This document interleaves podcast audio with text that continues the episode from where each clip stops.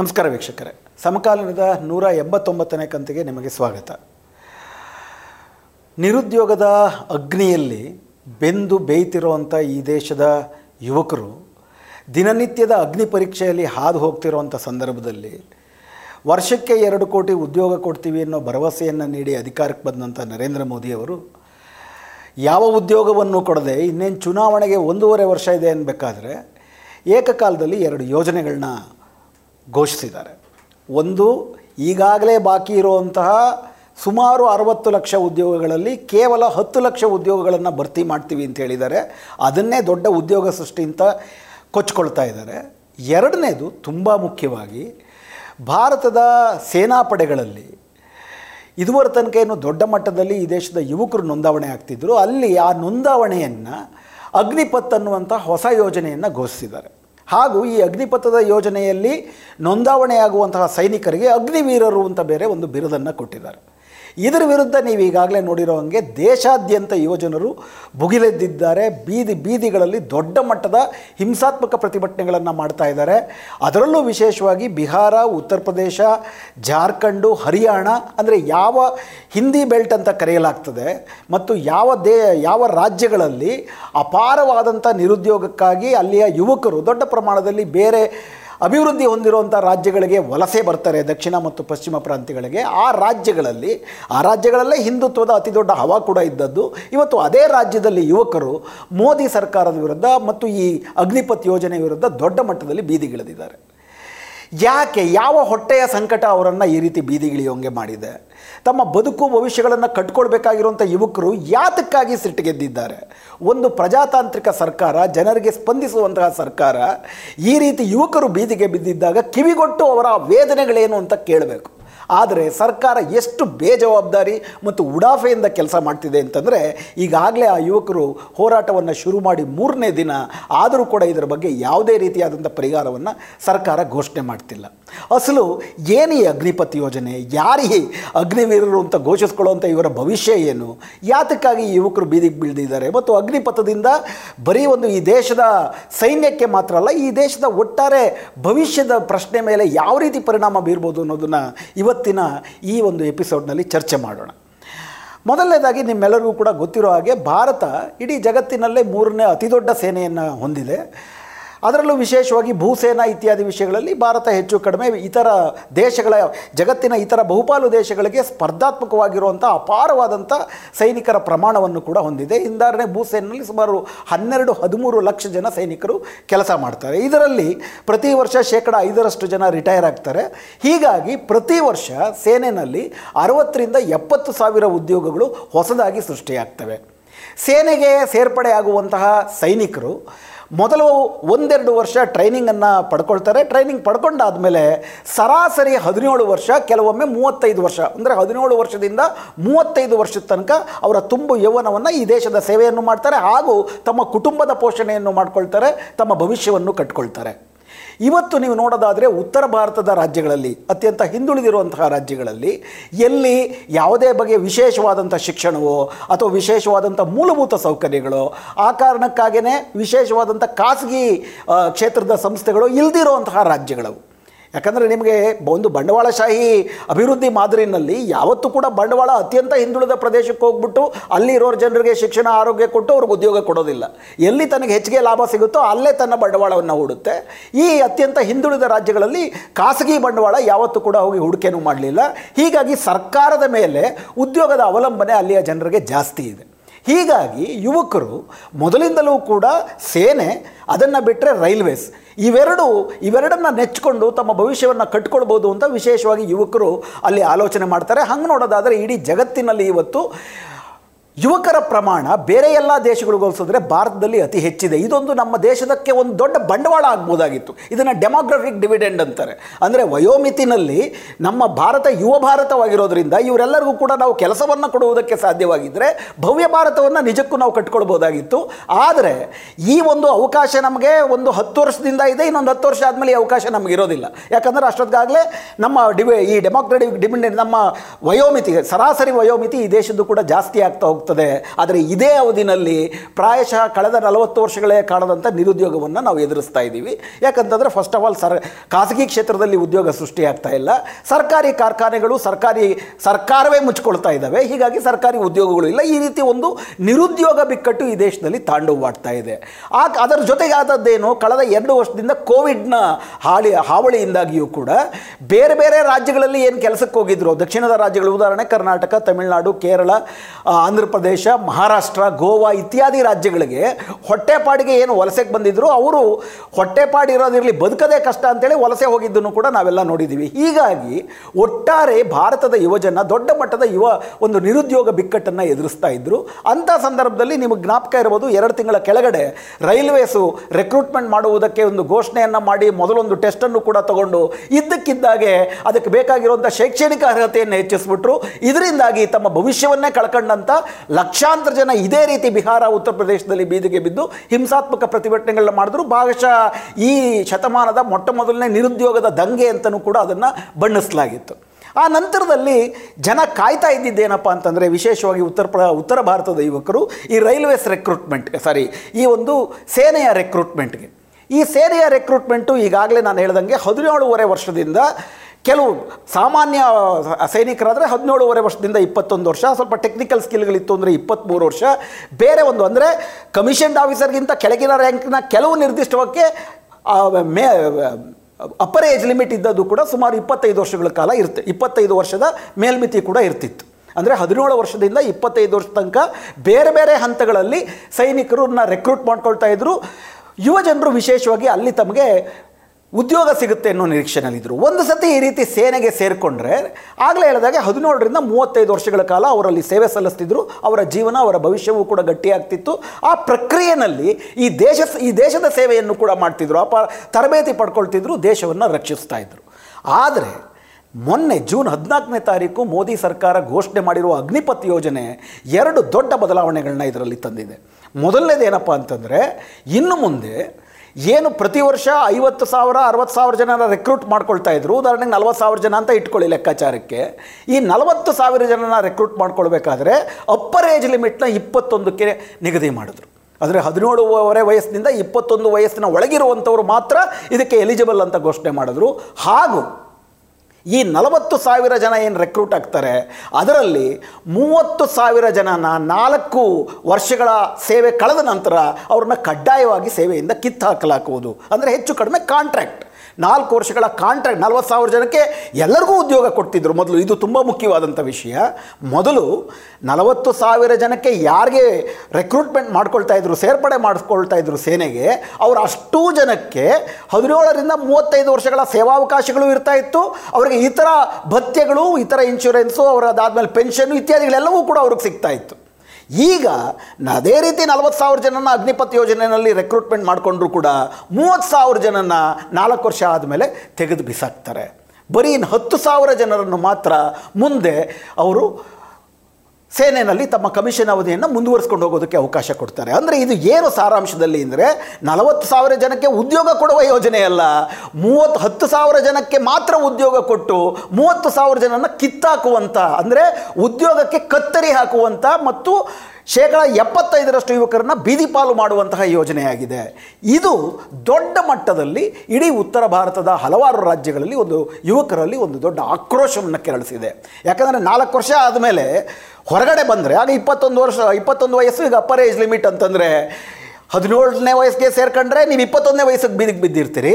ಇಪ್ಪತ್ತೊಂದನೇ ವಯಸ್ಸಿಗೆ ಸೇರ್ಕೊಂಡ್ರೆ ಇಪ್ಪತ್ತೈದನೇ ವಯಸ್ಸಿಗೆ ಬೀದಿಗೆ ಬಿದ್ದಿರ್ತೀರಿ. ಅಂದರೆ ಇನ್ನೂ ಕೂಡ ಭವಿಷ್ಯವನ್ನೇ ಕಟ್ಕೊಂಡಿರೋದಿಲ್ಲ. ಈ ನಾಲ್ಕು ವರ್ಷ ಆದಮೇಲೆ ಏನು ಓದೋ, ಮಾಡೋ ಮತ್ತೊಂದು ತಮ್ಮ ಜೀವ ಜೀವನವನ್ನು ಕಟ್ಕೊಳ್ಬೇಕಾಗಿತ್ತು. ಅದನ್ನು ಬಿಟ್ಟು ಇವರು ಸೇನೆ ಸೇರಿರ್ತಾರೆ. ಹೊರಗಡೆ ಬಂದಮೇಲೆ ಪೆನ್ಷನ್ ಇರೋದಿಲ್ಲ. ಆದರೆ ಒಂದು ಸಂಬಳದ ಒಂದು ಹೇಳ್ತಾರೆ.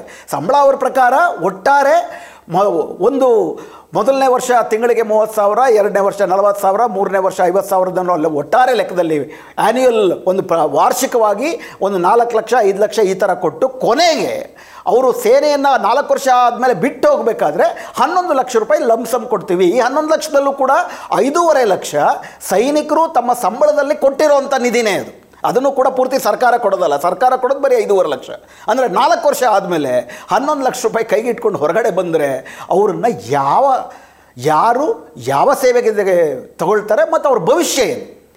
ಮತ್ತು ಇಡೀ ತಮ್ಮ ಯೌವನದ ಪ್ರಮುಖವಾದಂಥ ಅವಧಿಯನ್ನು ಈ ದೇಶ ಸೇವೆಗೆ ವೆಚ್ಚ ಮಾಡಿದಂಥ ಆ ಯುವಕರಿಗೆ ಯಾವುದೇ ಬಗೆಯಾದಂಥ ಕಾಳಜಿಯನ್ನೇ ಅವರ ಬಗ್ಗೆ ತೋರಿಸದೆ ಈ ರೀತಿ ಬೀದಿಗೆ ಬಿಸಾಕೋದ್ರಿಂದಿರುವಂಥ ಉದ್ದೇಶವೇನು ಅನ್ನೋ ಪ್ರಶ್ನೆ ದೊಡ್ಡ ಮಟ್ಟದಲ್ಲಿ ಅಲ್ಲಿ ಇಡೀ ಇಡೀ ಭಾರತವೇ ಇದನ್ನು ಗಮನ ಕೊಟ್ಟು ಕೇಳಬೇಕು. ಬೀದಿಗೆ ಬೀಳುವಂತೆ ಮಾಡಿದೆ. ಆಕ್ರೋಶದಿಂದ ಈಗಾಗಲೇ ಬರ್ತಿರೋ ವರದಿಗಳ ಪ್ರಕಾರ ಈ ಹೋರಾಟದಲ್ಲಿ ಪೊಲೀಸ್ ಗುಂಡಿಗೆ ಬಲಿ ಕೂಡ ಆಗಿದ್ದಾರೆ.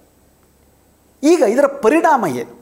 ಈಗ ಹೊರಗಡೆ ಬರೋ ಪ್ರತಿ ವರ್ಷ ಆ ರೀತಿ ನಲವತ್ತು ಸಾವಿರ ಜನದಲ್ಲಿ ಮೂವತ್ತು ಸಾವಿರ ಜನ ಹೊರಗಡೆ ಬೀಳ್ತಾರೆ ಅಂತಂದರೆ ಯಾವ ದೊಡ್ಡ ಅದರಲ್ಲಿ ಅವ್ರಿಗೆ ಸೇನೆ ಮೇಲೆ ಏನು ಪರಿಣಾಮ ಆಗುತ್ತೆ ನೋಡೋಣ. ಮೊದಲನೇದು ಈ ಯುವಕರು, ಈ ಯುವಕರ ಭವಿಷ್ಯ ಏನು ಅನ್ನೋದು ಪ್ರಶ್ನೆ ಇದೆ. ಎರಡನೇದು ಈ ರೀತಿ ಬರೀ ಕೇವಲ ನಾಲ್ಕು, ಹದಿನೇಳನೇ ವಯಸ್ಸಿನ ಹಸಿ ಬಿಸಿ ವಯಸ್ಸಿನ ತರುಣರನ್ನು ಕೇವಲ ನಾಲ್ಕು ವರ್ಷಗಳು ಅದು ಬರೀ ಆರು ತಿಂಗಳು ಮಾತ್ರ ಟ್ರೈನಿಂಗ್ ಅಂತೆ. ಆರು ತಿಂಗಳ ಟ್ರೈನಿಂಗು ವರ್ಷಕ್ಕೆ ಎರಡು ತಿಂಗಳು ರಜಾ ಅಂತಂದರೆ ಎಂಟು ತಿಂಗಳು ರಜಾ. ಅಂದರೆ ಒಟ್ಟು ಎಂಟು ವಾರ, ಹದಿನಾಲ್ಕು ತಿಂಗಳು ಹೋಯಿತು. ಇನ್ನು ಉಳಿದಂಥ ಮೂವತ್ತೆರಡು ತಿಂಗಳು ಮಾತ್ರ ಸೇವೆ ಮಾಡಿಕೊಂಡಾಗ ಈ ಗುಣಮಟ್ಟ ಏನಿರುತ್ತೆ? ಇದರಿಂದ ಸೇನೆಯ ಗುಣಮಟ್ಟ ಏನಿರ್ತದೆ? ಯಾಕಂದರೆ ಒಬ್ಬ ಸೇನಾಧಿಕಾರಿ, ಸದರ್ನ್ ಕಮಾಂಡ್ನ ಮುಖ್ಯಾಧಿಕಾರಿಯ ಪ್ರಕಾರ ಎರಡು ಸಾವಿರದ ಮೂವತ್ತೆರಡನೇ ಇಸ್ವಿನಲ್ಲಿ ಶೇಕಡ ಐವತ್ತು ಪರ್ಸೆಂಟಷ್ಟು ಜನ ಅಗ್ನಿವೀರರಾಗಿರ್ತಾರೆ. ಅಗ್ನಿವೀರರು ಅಂತಂದ್ರೇನು? ನಾಲ್ಕು ವರ್ಷದ ಕಮಿಷನ್ಗೆ ಮಾತ್ರ ಬಂದಿರೋರು. ಇದ್ರ ಯಾಕೆ ಇದನ್ನು ಮಾಡ್ತಿದ್ದೀವಿ ಅಂತ ಸರ್ಕಾರ ಹೇಳ್ಕೊಳ್ತಿರೋದೇನಪ್ಪ ಅಂತಂದರೆ ಕಾರಣ, ಇದರ ಮೂಲಕ ನಮ್ಮ ನವ ತರುಣರನ್ನು ತುಂಬಿರುವಂತಹ ಒಂದು ಸೇನೆ ಆಗುತ್ತೆ. ತಾರುಣ್ಯನೂ ಬೇಕು ಸೇನೆಗೆ, ಅದೇ ರೀತಿ ಅನುಭವವೂ ಬೇಕು. ಎಲ್ಲಕ್ಕಿಂತ ಮುಖ್ಯವಾಗಿ ತರಬೇತಿ ಇರಬೇಕು. ಹಂಗೆ ನೋಡೋದಾದರೆ ಇವತ್ತು ಬರ್ತಿರೋಂಥ ಹೊಸ ಬಗೆಯಾದಂಥ ಅತ್ಯಾಧುನಿಕ ಸಾಮಗ್ರಿಗಳು, ಇತ್ಯಾದಿಗಳು ಮತ್ತು ಬೇಸಿಕ್ ಮಿಲಿಟ್ರಿ ಟ್ರೈನಿಂಗ್ ಏನಿದೆ, ಒಬ್ಬ ಸೈನಿಕನಾಗಿ ತೆಗೆದುಕೊಳ್ಳುವಂತಹ ತರಬೇತಿಗಳು, ಇವುಗಳನ್ನೇ ನಿಮಗೆ ಹೆಚ್ಚು ಕಡಿಮೆ ಎರಡು ಮೂರು ವರ್ಷಗಳು ಬೇಕಾಗ್ತದೆ. ಅದನ್ನು ನೀವು ಇಡೀ ಇದನ್ನು ಆರು ತಿಂಗಳಿಗೆ ಅದನ್ನು ಇಳಿಸ್ಬಿಟ್ಟು ಈ ಆರು ತಿಂಗಳು ಮಾತ್ರ ತರಬೇತಿ ಪಡೆದಿರುವಂಥ ಸೇನೆಯಿಂದ ಈ ದೇಶವನ್ನು ಕಾಯುವುದಕ್ಕೆ ನೀವು ಅವರನ್ನು ಫ್ರಾಂಟಿಯರ್ಸ್ಗೆ ಗಡಿಭಾಗಗಳಿಗೆ ಅವ್ರನ್ನ ಅಟ್ಟಿದ್ರೆ ಪರಿಣಾಮ ಏನಾಗುತ್ತೆ? ಇದರ ಬಗ್ಗೆ ಕೇವಲ ಮೋದಿಯ ವಿಮರ್ಶಕರು ಧ್ವನಿ ಎತ್ತುತ್ತಾ ಇರೋದಲ್ಲ, ದೊಡ್ಡ ಮಟ್ಟದಲ್ಲಿ ನಿವೃತ್ತ ಬಹುಪಾಲು ಸೇನಾಧಿಕಾರಿಗಳು ಎಲ್ಲಿಯ ತನಕ ಅಂದರೆ ಜಿ ಡಿ ಬಕ್ಷಿ ಅಂತೇಳಿ ಸದಾಕಾಲ ಬಿ ಜೆ ಪಿಯ ಎಲ್ಲ ನೀತಿಗಳನ್ನು ಕೂಡ ಸಮರ್ಥಿಸ್ಕೊಳ್ಳುವಂಥ ಒಬ್ಬ ಸೇನಾಧಿಕಾರಿನೇ. ಇದು ಅನಾಹುತಕಾರಿಯಾದಂಥ ಯೋಜನೆ. ನಾನು ಇದು ಕೇವಲ ಒಂದು ಪೈಲಟ್ ಯೋಜನೆ ಆಗಿರ್ಬೋದು ಅಂತ ಅಂದ್ಕೊಂಡಿದ್ದೆ ಆದರೆ ಇದ್ರ ಪರಿಣಾಮ ಏನು ಅನ್ನೋದನ್ನು ಅಧ್ಯಯನವೇ ಮಾಡ್ದಿರಾ. ದೊಡ್ಡ ಮಟ್ಟದಲ್ಲಿ ಇದನ್ನೇ ಒಂದು ಸಾರ್ವತ್ರಿಕ ಯೋಜನೆಯಾಗಿ ಜಾರಿಗೆ ತರ್ತಿರೋದು ಅತ್ಯಂತ ಅಪಾಯಕಾರಿ. ಇದನ್ನು ನಿಲ್ಲಿಸಿ ಅಂತ ಜಿ ಡಿ ಬಕ್ಷಿ ಅವರು ಕರೆ ಕೊಟ್ಟಿದ್ದಾರೆ. ಇನ್ನೊಬ್ಬರು ಲೆಫ್ಟಿನೆಂಟ್ ಜನರಲ್ ಶಂಕರ್ ಅನ್ನೋರು ಅವರು ಐ ಐ ಟಿ ಮದ್ರಾಸಲ್ಲೂ ಕೂಡ ಇವತ್ತಿಗೂ ಒಂದು ಸೇನಾ ವಿಷಯಗಳ ಬಗ್ಗೆ ಪ್ರೊಫೆಸರ್ ಆಗಿ ಪಾಠ ಮಾಡ್ತಿರೋರು. ಅವರು ಕೂಡ ಕೇಳ್, ಕೇಳ್ತಿರೋ ಪ್ರಶ್ನೆ ಏನಪ್ಪ ಅಂದರೆ ನಮ್ಮ ಭಾರತ ಬರುವ ದಿನದಲ್ಲಿ ಕಿಂಡರ್ ಗಾರ್ಟನ್ ಆರ್ಮಿ ಆಗುತ್ತೆ ಅಂತ ಹೇಳ್ತಿದ್ದಾರೆ ಅವರು. ಕಿಂಡರ್ ಗಾರ್ಟನ್ ಆರ್ಮಿ ಅಂತಂದರೆ ಚಿಕ್ಕ ಮಕ್ಕಳ, ಪುಟ್ಟ ಮಕ್ಕಳ ಸೇನೆ ಆಗ್ಬಿಡ್ತದೆ ನಮ್ಮದು ಯಾಕಂತಂದರೆ ಅವರ, ಅವರು ಟ್ರೈನಿಂಗ್ ತರಬೇತಿಯ ಅವಧಿ ಸುಮಾರು ಮೂವತ್ತೈದು ವರ್ಷಗಳ ಕಾಲ ತರಬೇತಿಯನ್ನು ನೀಡಿದಂಥ ಆಫೀಸರ್ ಹೈ, ಉನ್ನತ ಆಫೀಸರ್ ಕ್ಯಾಡರ್ನವರು ಅವ್ರು ಹೇಳುವ ಪ್ರಕಾರ ಒಬ್ಬ ಗನ್ನರ್ಗೆ, ಅಂದರೆ ಒಬ್ಬ ಬಂದೂಕನ್ನು ಚಲಾಯಿಸುವ ಒಬ್ಬ ಸೈನಿಕಿಗೆ, ಅಂದರೆ ಮೂಲಭೂತವಾಗಿ ಒಂದು ಅತ್ಯಂತ ತಳ ಹಂತದಲ್ಲಿರುವಂಥ ಒಬ್ಬ ಸೈನಿಕನಿಗೆ ಒಂದು ಗನ್ ಮ್ಯಾನ್ ಆಗಿ ಅದರ ಬಗ್ಗೆ ಒಂದು ಕಂಪ್ಲೀಟ್ವಾದಂಥ ಪರಿಣಿತಿ ಬರುವುದಕ್ಕೆ ಸುಮಾರು ಒಂದೊಂದೂವರೆ ವರ್ಷ ಬೇಕಾಗ್ತದೆ. ಆರು ತಿಂಗಳ ಕಾಲ ಅವರಿಗೆ ಪ್ರಾಥಮಿಕ ಸೈನಿಕನಾಗುವಂತಹ ತರಬೇತಿ ಕೊಡ್ತಾರೆ. ಕನಿಷ್ಠ ಪಕ್ಷ ಒಂದು ಆರು ತಿಂಗಳಿಂದ ಒಂದು ವರ್ಷಗಳ ಕಾಲ ಅವರಿಗೆ ಗನ್ನಿಂಗ್ ತರಬೇತಿ ಕೊಡ್ತಾರೆ. ಇವೆಲ್ಲವನ್ನು ನೀವು ಆರು ತಿಂಗಳಿಗೆ ಇಡಿಸ್ತೀರಿ ಅಂತಂದರೆ ಅವರಿಗೆ ಸೈನಿಕ ತರಬೇತಿಯೂ ಅಪೂರ್ಣವಾಗಿರ್ತದೆ. ಗನ್ ತರಬೇತಿಯೂ ಅಪೂರ್ಣವಾಗಿರ್ತದೆ. ಅಷ್ಟು ಮಾತ್ರ ಅಲ್ಲ, ನೀವು ಅತ್ಯಾಧುನಿಕವಾದಂಥ ಸೇನಾ ಶಸ್ತ್ರಾಸ್ತ್ರಗಳನ್ನ ತಂದಾಗ ಅದನ್ನು ಆಪರೇಟ್ ಮಾಡುವುದಕ್ಕೆ ಬೇಕಾಗಿರೋ ಕೌಶಲ್ಯ ಮತ್ತು ಜ್ಞಾನ ಬೇಕಲ್ಲ. ಇದನ್ನೆಲ್ಲಿಂದ ತರ್ತೀರಿ?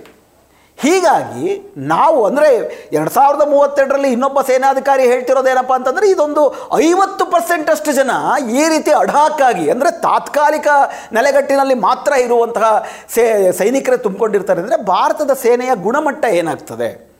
ಅಷ್ಟು ಮಾತ್ರ ಅಲ್ಲ, ಇಡೀ ರೆಕ್ರೂಟ್ಮೆಂಟ್ ಹೆಂಗಾಗುತ್ತಪ್ಪ ಅಂತಂದರೆ, ಇಡೀ ರೆಕ್ ಮೊದಲು ಹೆಂಗಾಗ್ತಿತ್ತು ರೆಕ್ರೂಟ್ಮೆಂಟು ನಮ್ಮ ಭಾರತದ ಇತಿಹಾಸಕ್ಕೆ ತಕ್ಕನ ಹಾಗೆ, ಭಾರತದಲ್ಲಿ ಬೇರೆ ಬೇರೆ ಪ್ರದೇಶಗಳು ಅದಕ್ಕೆ ಆದಂಥ ಇತಿಹಾಸ ಮತ್ತು ಆ ಪ್ರದೇಶಕ್ಕೆ ಅನುಗುಣವಾದಂಥ ರೆಜಿಮೆಂಟ್ಗಳು ಬ್ರಿಟಿಷರ ಕಾಲದಿಂದಲೂ ಇದ್ದಾವೆ ಉದಾಹರಣೆಗೆ ತಮಿಳುನಾಡಿನಲ್ಲಿ ಮದ್ರಾಸ್ ರೆಜಿಮೆಂಟ್ ಇದೆ, ಮಹಾರಾಷ್ಟ್ರದ ಮರಾಠ ರೆಜಿಮೆಂಟ್ ಇದೆ ಗೂರ್ಖಾ ರೆಜಿಮೆಂಟ್ ಇದೆ, ರಜಪೂತ ರೆಜಿಮೆಂಟ್ ಇದೆ.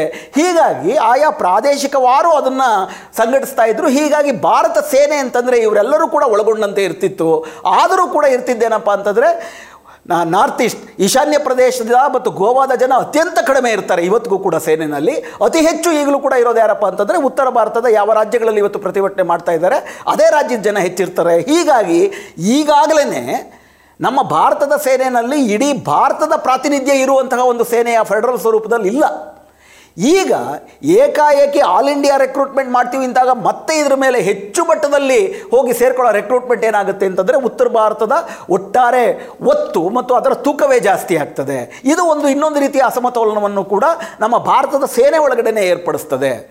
ಎಲ್ಲಕ್ಕಿಂತ ಮುಖ್ಯವಾಗಿ ಅತ್ಯಂತ ತರಬೇತಿಯನ್ನೇ ಪಡೆಯದ ಮತ್ತು ಇನ್ನೂ ಒಂದು ಒಂದು ರೆಜಿಮೆಂಟಲ್ಲಿ ಸೇರ್ಕೊಂಡಾಗಲೂ ಕೂಡ ಏನಾಗುತ್ತೆ? ಆ ರೆಜಿಮೆಂಟ್ ಜೊತೆ ಒಂದು ಭಾವನಾತ್ಮಕ ಸಂಬಂಧ ಬೆಳೀತದೆ.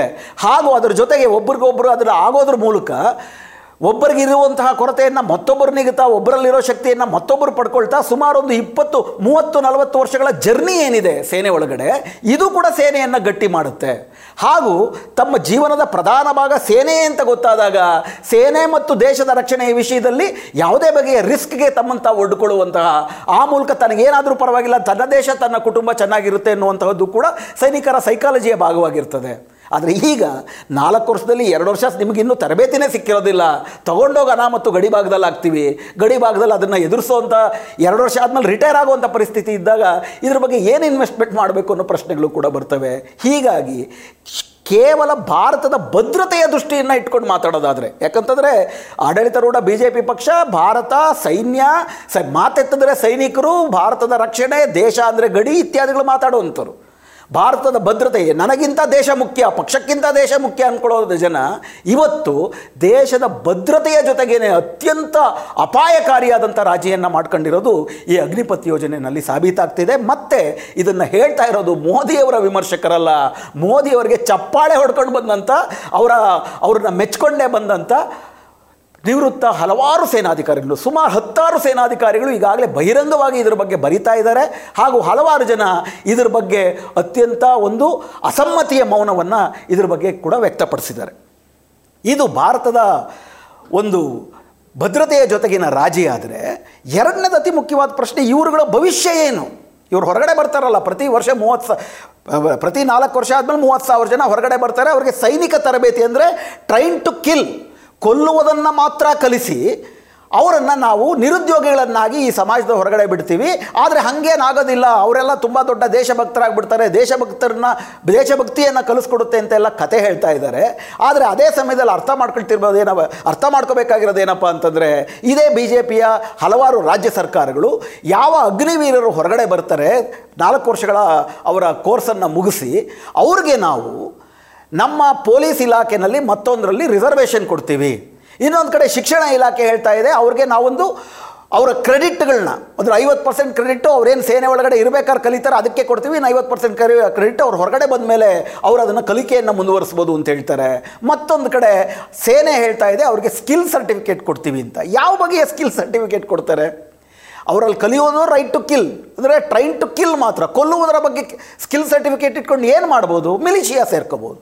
ಅಂದರೆ ಅದರ ಅರ್ಥ ಏನು? ಇಲ್ಲಿ ಹಾಗಾದರೆ ಭಾರತದಲ್ಲಿ ಒಂದು ಪ್ರೈವೇಟ್ ಖಾಸಗಿ ಸೇನಾಪಡೆಗಳ ಒಂದು ಇಂಡಸ್ಟ್ರಿ ಶುರುವಾಗುತ್ತೆ ಹಾಗಾದರೆ. ಹಾಗಾದರೆ ಭಾರತದ ಎಷ್ಟು ದೊಡ್ಡ ಅರಾಜಕತೆ ಆಗುತ್ತೆ ಅವಾಗ ಭಾರತದೊಳಗಡೆ? ಈಗಾಗಲೇ ಒಂದು ರೀತಿಯಾದಂಥ ಎಕ್ಸ್ಟ್ರಾ ಕಾನ್ಸ್ಟಿಟ್ಯೂಷನಲ್ ಅಂದರೆ ಸಂವಿಧಾನ ಬಾಹಿರವಾದಂಥ ತ್ರಿಶೂಲಗಳನ್ನ ಇಟ್ಕೊಂಡಿರೋವಂಥ ಸೇನಾ ಬಂದೂಕು ತರಬೇತಿಯನ್ನು ಪಡೆದಿರೋ ಒಂದು ಅರಸೇನಾ ಪಡೆಗಳು ಅಥವಾ ಸಂವಿಧಾನ ಬಾಹಿರವಾದಂಥ ಸೇನಾ ಪಡೆಗಳು ಯಾವ ರೀತಿ ಈ ದೇಶದಲ್ಲಿ ಅಶಾಂತಿ ಸೃಷ್ಟಿ ಮಾಡಿದೆ ಅನ್ನೋದನ್ನ ಈಗಾಗಲೇ ನಾವು ನೋಡ್ತಾ ಇದ್ದೀವಿ. ಈಗ ಅಧಿಕೃತವಾಗಿ ನಾಲ್ಕು ವರ್ಷ ಬರೀ ಬಂದೂಕು ತರಬೇತಿ ಪಡೆದು ಭವಿಷ್ಯ ಇಲ್ಲದೆ ಸಮಾಜಕ್ಕೆ ಮರಳುವಂತಹ ಯುವಕರಿಗೆ ಅದೊಂದೇ ಏಕಮಾತ್ರವಾದಂಥ ಉದ್ಯೋಗದ ದಾರಿ ಅನಿಸ್ಬಿಟ್ರೆ ಅವಾಗ ಬಾ, ಯಾವ ಬಗೆಯ ಅರಾಜಕತೆ ಸಮಾಜದಲ್ಲಿ ಸೃಷ್ಟಿಯಾಗುತ್ತೆ? ಒಂದು ಕಡೆ ಭಾರತದ ಭದ್ರತೆಯ ಭದ್ರತೆಯ ಜೊತೆ ರಾಜಿ, ಇನ್ನೊಂದು ಕಡೆ ಕಂಪ್ಲೀಟ್ ಆಗಿ ಭಾರತದ ಒಟ್ಟಾರೆ ಸಾಮಾಜಿಕ ಶಾಂತಿಯನ್ನೇ ಕದಡಿ, ಅರಾಜಕತೆಯನ್ನು ಪ್ರೈವೇಟ್ ಮಿಲಿಷಿಯಾಗಳಿಗೆ ಬೇಕಾಗಿರುವಂಥ ಭೂಮಿಕೆಯನ್ನು ಸೃಷ್ಟಿ ಮಾಡುವಂಥ ಯೋಜನೆ ಅಲ್ವಾ ಅಗ್ನಿಪಥ್ ಯೋಜನೆ? ಇವೆರಡು ತುಂಬ ಮುಖ್ಯವಾದಂಥ ಪ್ರಶ್ನೆಯನ್ನು ಇವತ್ತು ಎಲ್ಲರೂ ಕೂಡ ಕೇಳಬೇಕಾಗಿದೆ. ಇವತ್ತು ಬೀದಿನಲ್ಲಿ ತಮ್ಮ ಪ್ರಾಣದ ಹಂಗನ್ನು ತೊರೆದು ಹೋರಾಟ ಮಾಡ್ತಿರೋ ಯುವಕರು ಕೂಡ ಇದೇ ಪ್ರಶ್ನೆಯನ್ನು ಕೇಳ್ತಾ ಇದ್ದಾರೆ. ಹಾಗಾದರೆ ಏನಕ್ಕೆ ಮಾಡ್ತಿದೆ ಮೋದಿ ಸರ್ಕಾರ ಇದು? ತುಂಬ ಮುಖ್ಯವಾಗಿ ಇದು ಅರ್ಥ ಮಾಡ್ಕೊಳ್ಬೇಕಾಗಿರೋ ವಿಷಯ. ಮೋದಿ ಸರ್ಕಾರ ಇದನ್ನು ಮಾಡೋದಕ್ಕೆ ಇರುವ ಏಕೈಕ ಕಾರಣ ದೇಶಭಕ್ತಿಯೂ ಅಲ್ಲ, ಈ ದೇಶದ ಸೈನ್ಯವನ್ನು ಸ್ಮಾರ್ಟ್ ಆ್ಯಂಡ್ ಯಂಗ್ ಮಾಡಬೇಕು. ಅಂದರೆ ಅತ್ಯಂತ ಚತುರ, ತರುಣ ಮತ್ತು ಅತ್ಯಂತ ತಂತ್ರಜ್ಞಾನದಿಂದ ಪೂರಿತವಾದಂಥ ಸೇನೆಯನ್ನು ಮಾಡಬೇಕು ಅನ್ನೋದು ಕೂಡ ಇದರ ಉದ್ದೇಶ ಅಲ್ಲ. ಇದರಿಂದಿರೋ ಏಕೈಕ ಉದ್ದೇಶ ಏನಪ್ಪ ಅಂತಂದರೆ ಸೇನೆಯ ಮೇಲೆ, ಸೇನೆಯ ಸಿಬ್ಬಂದಿಯ ಮೇಲೆ, ನಿವೃತ್ತರಾದಂಥ ಸಿಬ್ಬಂದಿಯ ಮೇಲೆ ಏನು ವೆಚ್ಚ ಮಾಡ್ತಿದೆ ಸರ್ಕಾರ, ಸಂಬಳ ಮತ್ತು ಪಿಂಚಣಿಗಳಿಗಾಗಿ, ಪೆನ್ಷನ್ಗಾಗಿ ಅದನ್ನು ಕಡಿಮೆ ಮಾಡುವುದೊಂದೇ ಇದ್ರ ಹಿಂದಿರುವಂಥ ಏಕೈಕ ಉದ್ದೇಶ. ಯಾಕೆ ಅಂತಂದರೆ ಎರಡು ಸಾವಿರದ ಮೂರರಲ್ಲಿ ಎನ್ ಡಿ ಎ ಸರ್ಕಾರ, ವಾಜಪೇಯಿ ಅವರ ನೇತೃತ್ವದಲ್ಲಿ ಇರಬೇಕಾದ್ರೆ ಭಾರತ ಸರ್ಕಾರ ಒಂದು ಒಪ್ಪಂದವನ್ನು ಮಾಡಿಕೊಳ್ತು. ಒಂದು ಹೊಸ ಕಾಯ್ದೆಯನ್ನು ತಂತು. ಅದನ್ನು fiscal responsibility and budget management act ಅಂತಾರೆ. ಅಂದರೆ ವಿತ್ತೀಯ ಹೊಣೆಗಾರಿಕೆ ಮತ್ತು ಬಜೆಟ್ ನಿರ್ವಹಣಾ ಕಾಯ್ದೆ ಎರಡು ಸಾವಿರದ ಮೂರು ಅಂತೇಳಿ. ಅದು ಎಲ್ಲ ರಾಜ್ಯಗಳಿಗೂ ಕೂಡ ಒಂದು ಬೈಂಡಿಂಗ್ ಆಗಿದೆ. ಎಲ್ಲ ರಾಜ್ಯಗಳು ಕೂಡ ಬಜೆಟನ್ನು ಅವರು ರೂಪಿಸಬೇಕಾದ್ರೆ, ತಮ್ಮ ಆರ್ಥಿಕ ನೀತಿಗಳನ್ನು ರೂಪಿಸಬೇಕಾದ್ರೆ, ಕಡ್ಡಾಯವಾಗಿ ಎರಡು ಸಾವಿರದ ಮೂರರಲ್ಲಿ ವಾಜಪೇಯಿ ಅವರು ಏನು ಈ ಕಾಯ್ದೆಯನ್ನು ರೂಪಿಸಿದ್ರು? ಅಂತಾರಾಷ್ಟ್ರೀಯ ಸಂಸ್ಥೆಗಳ ಒತ್ತಡಕ್ಕೆ ಮಣಿದು, ಅದು ತುಂಬ ಮುಖ್ಯವಾಗಿ. ಅದಕ್ಕೆ ಬದ್ಧರಾಗಿರಬೇಕಾಗತ್ತೆ ಇದೇನು ಹೇಳುತ್ತೆ ಸಾರಾಂಶದಲ್ಲಿ ಅಂದರೆ ಭಾರತ ಸರ್ಕಾರಗಳಿಗೆ, ರಾಜ್ಯ ಸರ್ಕಾರಗಳಿಗೆ ಬರುವಂತಹ ಏನು ತೆರಿಗೆ ಆದಾಯ, ಇತರ ಸಂಪನ್ಮೂಲಗಳ ಆದಾಯ ಏನಿದೆ, ಅದನ್ನು ವೆಚ್ಚ ಮಾಡುವುದರಲ್ಲಿ ಒಂದು ಶಿಸ್ತಿರಬೇಕು ಮತ್ತು ಭಾರತ ಸರ್ಕಾರ ಮತ್ತು ಇತರ ರಾಜ್ಯ ಸರ್ಕಾರಗಳು ತನ್ನ ಆದಾಯವನ್ನು ಬಂಡವಾಳಶಾಹಿಗಳು ಮತ್ತು ವಿದೇಶಿ ಬಂಡವಾಳಕ್ಕೆ ಅನುಕೂಲಕರವಾದಂಥ ಮೂಲಭೂತ ಸೌಕರ್ಯಗಳನ್ನು ಸೃಷ್ಟಿ ಮಾಡುವುದಕ್ಕೆ ಮತ್ತು ಖಾಸಗಿ ಬಂಡವಾಳವನ್ನು ವಿಶೇಷವಾಗಿ ಆಕರ್ಷಿಸುವುದಕ್ಕೆ ಏನೇನು ಮಾಡಬೇಕೋ ಆ ರೀತಿಯಾದಂಥ ಯೋಜನೆಗಳಲ್ಲಿ ಹೂಡಬೇಕು.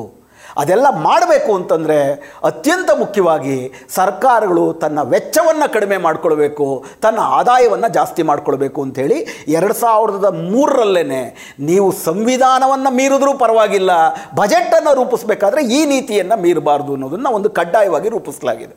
ಹೀಗಾಗೇ ನೀವು ನೋಡಿದ್ರೆ ಪ್ರತಿ ಬಜೆಟನ್ನು ಮಂಡಿಸಬೇಕಾದರೂ ಕೂಡ ಅದ್ರ ಜೊತೆಗೆ mid term fiscal policy program ಅಂತ ಅಂದ್ಬಿಟ್ಟು ಒಂದನ್ನು ಮಂಡಿಸ್ತಾರೆ. ಅದು ನಿಜವಾದ ಬಜೆಟು ಅದನ್ನು ವಿಶ್ವ ಬ್ಯಾಂಕು, ಐ ಎಂ ಎಫು, ಬೇರೆ ಟ್ರೇಡಿಂಗ್ ರೇಟಿಂಗ್ ಏಜೆನ್ಸಿಗಳೇನಿದೆ ಅವೆಲ್ಲ ಅದನ್ನು ನೋಡಿ ಅದನ್ನು ಹೂ ಅನ್ಬೇಕು ಅವರು. ಆಗಲೇ ಭಾರತದ, ಭಾರತದಲ್ಲಿ ಹೂಡಿಕೆ ಅತ್ಯಂತ ವಿಶ್ವಾಸಪ್ರದವಾದದ್ದು ಅಂತ ಅಂದ್ಬಿಟ್ಟು ಅವ್ರು ಹೇಳೋಕ್ಕೆ ಸಾಧ್ಯ. ಅದರಲ್ಲಿ ಅವ್ರು ಪ್ರತಿ ವರ್ಷ ಏನು ಹೇಳ್ತಾರೆ ಅಂದರೆ ಭಾರತ ಸರ್ಕಾರವಾಗಿರ್ಬೋದು ರಾಜ್ಯ ಸರ್ಕಾರ ಆಗಿರ್ಬೋದು ತನ್ನ ವೆಚ್ಚವನ್ನು ಹೇಗೆ ಕಡಿಮೆ ಮಾಡ್ತಾ ಹೋಗ್ತದೆ. ಈ ವೆಚ್ಚದಲ್ಲಿ ಅತ್ಯಂತ ಮುಖ್ಯವಾದದ್ದು ಯಾವುದಪ್ಪ ಅಂದರೆ ಕಮಿಟೆಡ್ ಎಕ್ಸ್ಪೆಂಡಿಚರ್ಸ್ ಅಂತ ಕರೀತಾರೆ. ಕಮಿಟೆಡ್ ಎಕ್ಸ್ಪೆಂಡಿಚರ್ ಅಂತಂದರೆ ತನ್ನ ಸಿಬ್ಬಂದಿಗೆ ಸರ್ಕಾರ ಕೊಡುವ ಸಂಬಳ ಹಾಗೂ ಪಿಂಚಣಿ, ತನ್ನ ಯಾರು ನಿವೃತ್ತರಾಗಿದ್ರೆ ಅವ್ರಿಗೆ ಕೊಡುವಂಥ ಪಿಂಚಣಿ ಪಿಂಚಣಿ ಹಾಗೂ ಒಂದು ಕಲ್ಯಾಣ ರಾಜ್ಯವಾಗಿ ಈ ಸಮಾಜದ ದುರ್ಬಲ ವರ್ಗಗಳಿಗೆ ಮತ್ತು ರೈತ ಇತ್ಯಾದಿ ಅತ್ಯಂತ ಮುಖ್ಯವಾದಂಥ ವರ್ಗಗಳಿಗೆ ಕೊಡುವಂಥ ಸಬ್ಸಿಡಿಗಳೇನಿದ್ದಾವೆ ಅದು ಮತ್ತು ನಾವು ತಗೊಂಡಂಥ ಸಾಲಕ್ಕೆ ಕೊಡುವಂತಹ ಬಡ್ಡಿ ಈ ನಾಲ್ಕನ್ನು ಕಮಿಟೆಡ್ ಎಕ್ಸ್ಪೆಂಡಿಚರ್ ಅಂತಾರೆ. ನೀವು ಏನೇ ಖರ್ಚು ಮಾಡಲಿ ಮಾಡಲೇ ಇರ್ರಿ ಈ ಕಮಿಟೆಡ್ ಎಕ್ಸ್ಪೆಂಡಿಚರ್ನ ಮಾಡಲೇಬೇಕಾಗುತ್ತೆ. ಇದನ್ನು ರೆವಿನ್ಯೂ ಎಕ್ಸ್ಪೆಂಡಿಚರ್ ಅಂತಾರೆ. ಅಂದರೆ ಇದನ್ನು ಮಾಡಲೇ, ಇದರಿಂದ ನಿಮಗೆ ಉತ್ಪಾದನೆ ಆಗುವುದಿಲ್ಲ, ಆದರೆ ಇದನ್ನು ನೀವು ಮಾಡಲೇಬೇಕು. ಇದು ಒಂದು ಹೊರೆ ಅಂತನ್ಬಿಟ್ಟು ಮಾರುಕಟ್ಟೆ ಆರ್ಥಿಕತೆ ಅಂತ ಏನು ಕರೀತಾರೆ, ಅಥವಾ ನವ ಉದಾರವಾದಿ ಆರ್ಥಿಕತೆ ಅಂತ ಹೇಳ್ತಾರೆ, ಅಥವಾ ಬಂಡವಾಳಶಾಹಿ ಆರ್ಥಿಕತೆ ಬೇಕು ಅಂತ ಪ್ರತಿಪಾದಿಸೋರು, ಇವೆಲ್ಲವೂ ಕೂಡ ಸರ್ಕಾರ ಮಾಡುವಂತಹ ಒಂದು ಅನುತ್ಪಾದಕ ವೆಚ್ಚ ಅಂತ ಕರೀತಾರೆ. ಅಂದರೆ ಜನರಿಗಾಗಿ ಮಾಡುವ ವೆಚ್ಚ, ಜನರಿಗೆ ಕೊಡುವ ಸಬ್ಸಿಡಿ, ರೈತರಿಗೆ ಕೊಡುವ ಬೆಂಬಲ, ಸರ್ಕಾರ ತನ್ನ ಸೇನೆಯವರಿಗೆ ಕೊಡುವಂತಹ ಸಂಬಳ ಮತ್ತು ಪಿಂಚಣಿ, ಇವುಗಳು ಅನುತ್ಪಾದಕ ಅಂತ ಅಂದ್ಬಿಟ್ಟು ಅವರು ಕರೀತಾರೆ, ಅದನ್ನು ಯಥಾವತ್ ಎನ್ ಡಿ ಎ ಸರ್ಕಾರ ಒಪ್ಕೋತು, ಯು ಪಿ ಎ ಸರ್ಕಾರ ಅದನ್ನು ರೂಲ್ಸು ರೆಗ್ಯುಲೇಷನ್ ಮಾಡಿ, ಆನಂತರ ಎಲ್ಲ ಪಕ್ಷಗಳ ಸರ್ಕಾರಗಳು ಕೂಡ ಅದನ್ನು ಅತ್ಯಂತ ಕಡ್ಡಾಯವಾಗಿ ಮತ್ತು ಅತ್ಯಂತ ನಿಖರವಾಗಿ ಜಾರಿಗೆ ತರ್ತಾ ಇದ್ದಾವೆ. ಈಗ ಈ ಥರ ಒಂದು ಸಂಬಳ ಮತ್ತು ಪಿಂಚಣಿ ಏನಿದೆ, ಇದು ದೊಡ್ಡ ಮೊತ್ತ ಆಗುತ್ತೆ ಅದರಲ್ಲೂ ಕೂಡ ರಕ್ಷಣಾ ಇಲಾಖೆಯಲ್ಲಿ ಸಂಬಳ ಮತ್ತು ಪಿಂಚಣಿ ಮೊತ್ತ ತುಂಬ ದೊಡ್ಡದು. ಎರಡು ಸಾವಿರದ ಇಪ್ಪತ್ತೆರಡು ಇಪ್ಪತ್ತ್ಮೂರರ ಬಜೆಟಿನ ಅಂಕಿಅಂಶವನ್ನು ನೀವು ನೋಡಿದ್ರೆ, ಐದೂವರೆ ಲಕ್ಷ ಕೋಟಿ ಒಟ್ಟಾರೆ ಡಿಫೆನ್ಸ್ಗೆ ಎತ್ತಿಟ್ಟಿರೋ ದುಡ್ಡಿನಲ್ಲಿ ಸುಮಾರು ಎರಡೂವರೆ ಲಕ್ಷ ಕೋಟಿ ರೂಪಾಯಿ ಸಂಬಳ ಇದೆ, ಒಂದು ಸುಮಾರು ಎರಡು ಲಕ್ಷ ಕೋಟಿ ರೂಪಾಯಿಯಷ್ಟು ಪಿಂಚಣಿ ಇದೆ. ಇವತ್ತು ಇದನ್ನು ಕಡಿಮೆ ಮಾಡಬೇಕು. ಈಗ ಸೇನೆಯವರು ಮೂವತ್ತು ವರ್ಷ, ಮೂವತ್ತೈದು ವರ್ಷ ಈ ದೇಶದ ರಕ್ಷಣೆಗೆ ತಮ್ಮ ಪ್ರಾಣವನ್ನು ಬಲಿಗೊಟ್ಟಂಥ ಜನ ತಾವು ಇನ್ನು ಮುದುಕರಾಗಿ ಹೊರಗಡೆ ಬಂದ ಮೇಲೆ ಈ ದೇಶ ತನ್ನನ್ನು ಸಲಹಬೇಕು ಮತ್ತು ತನ್ನ ಕುಟುಂಬವನ್ನು ಸಲಹಬೇಕು ಅಂತ ತಾನೇ ಅವ್ರ ಜೀವನವನ್ನು ಪಣವಾಗಿಟ್ಟು ಹೋರಾಟ ಮಾಡಿದ್ದು. ಇನ್ಫ್ಯಾಕ್ಟ್ ಎರಡು ಸಾವಿರದ ಹದಿನಾಲ್ಕರಲ್ಲಿ ಸೇನೆಗ ಸೇನೆ ಮತ್ತು ಸೈನಿಕರು ಈ ದೇಶದ ಕಳಶಪ್ರಾಯ ಅಂತೇಳಿ ಈಗಾಗಲೇ ಏನು ನೆನೆಗುದಿಗೆ ಬಿದ್ದಿತ್ತು? ಒಂದು ಶ್ರೇಣಿ ಮತ್ತು ಒಂದು ಪಿಂಚಣಿ, ಒಂದು ರ್ಯಾಂಕ್, ಒಂದು ಪೆನ್ಷನ್ ಯೋಜನೆ ಏನಿತ್ತು? ಅದನ್ನು ಜಾರಿಗೆ ತರ್ತೀವಿ ಅಂತೇಳಿನೇ ಅಧಿಕಾರಕ್ಕೆ ಬಂದದ್ದು ಬಿ ಜೆ ಪಿ ಸರ್ಕಾರ.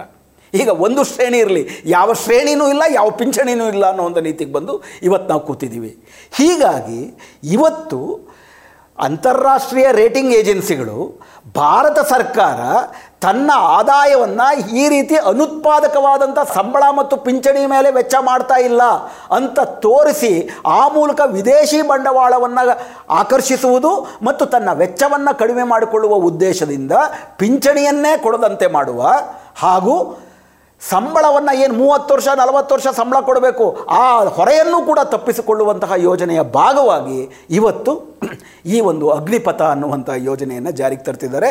ಇದು ಅಗ್ನಿಪಥ ಅಲ್ಲ, ಇಡೀ ಭಾರತಕ್ಕೆ ಹಾಕಿರೋ ಅಗ್ನಿ ಪರೀಕ್ಷೆ.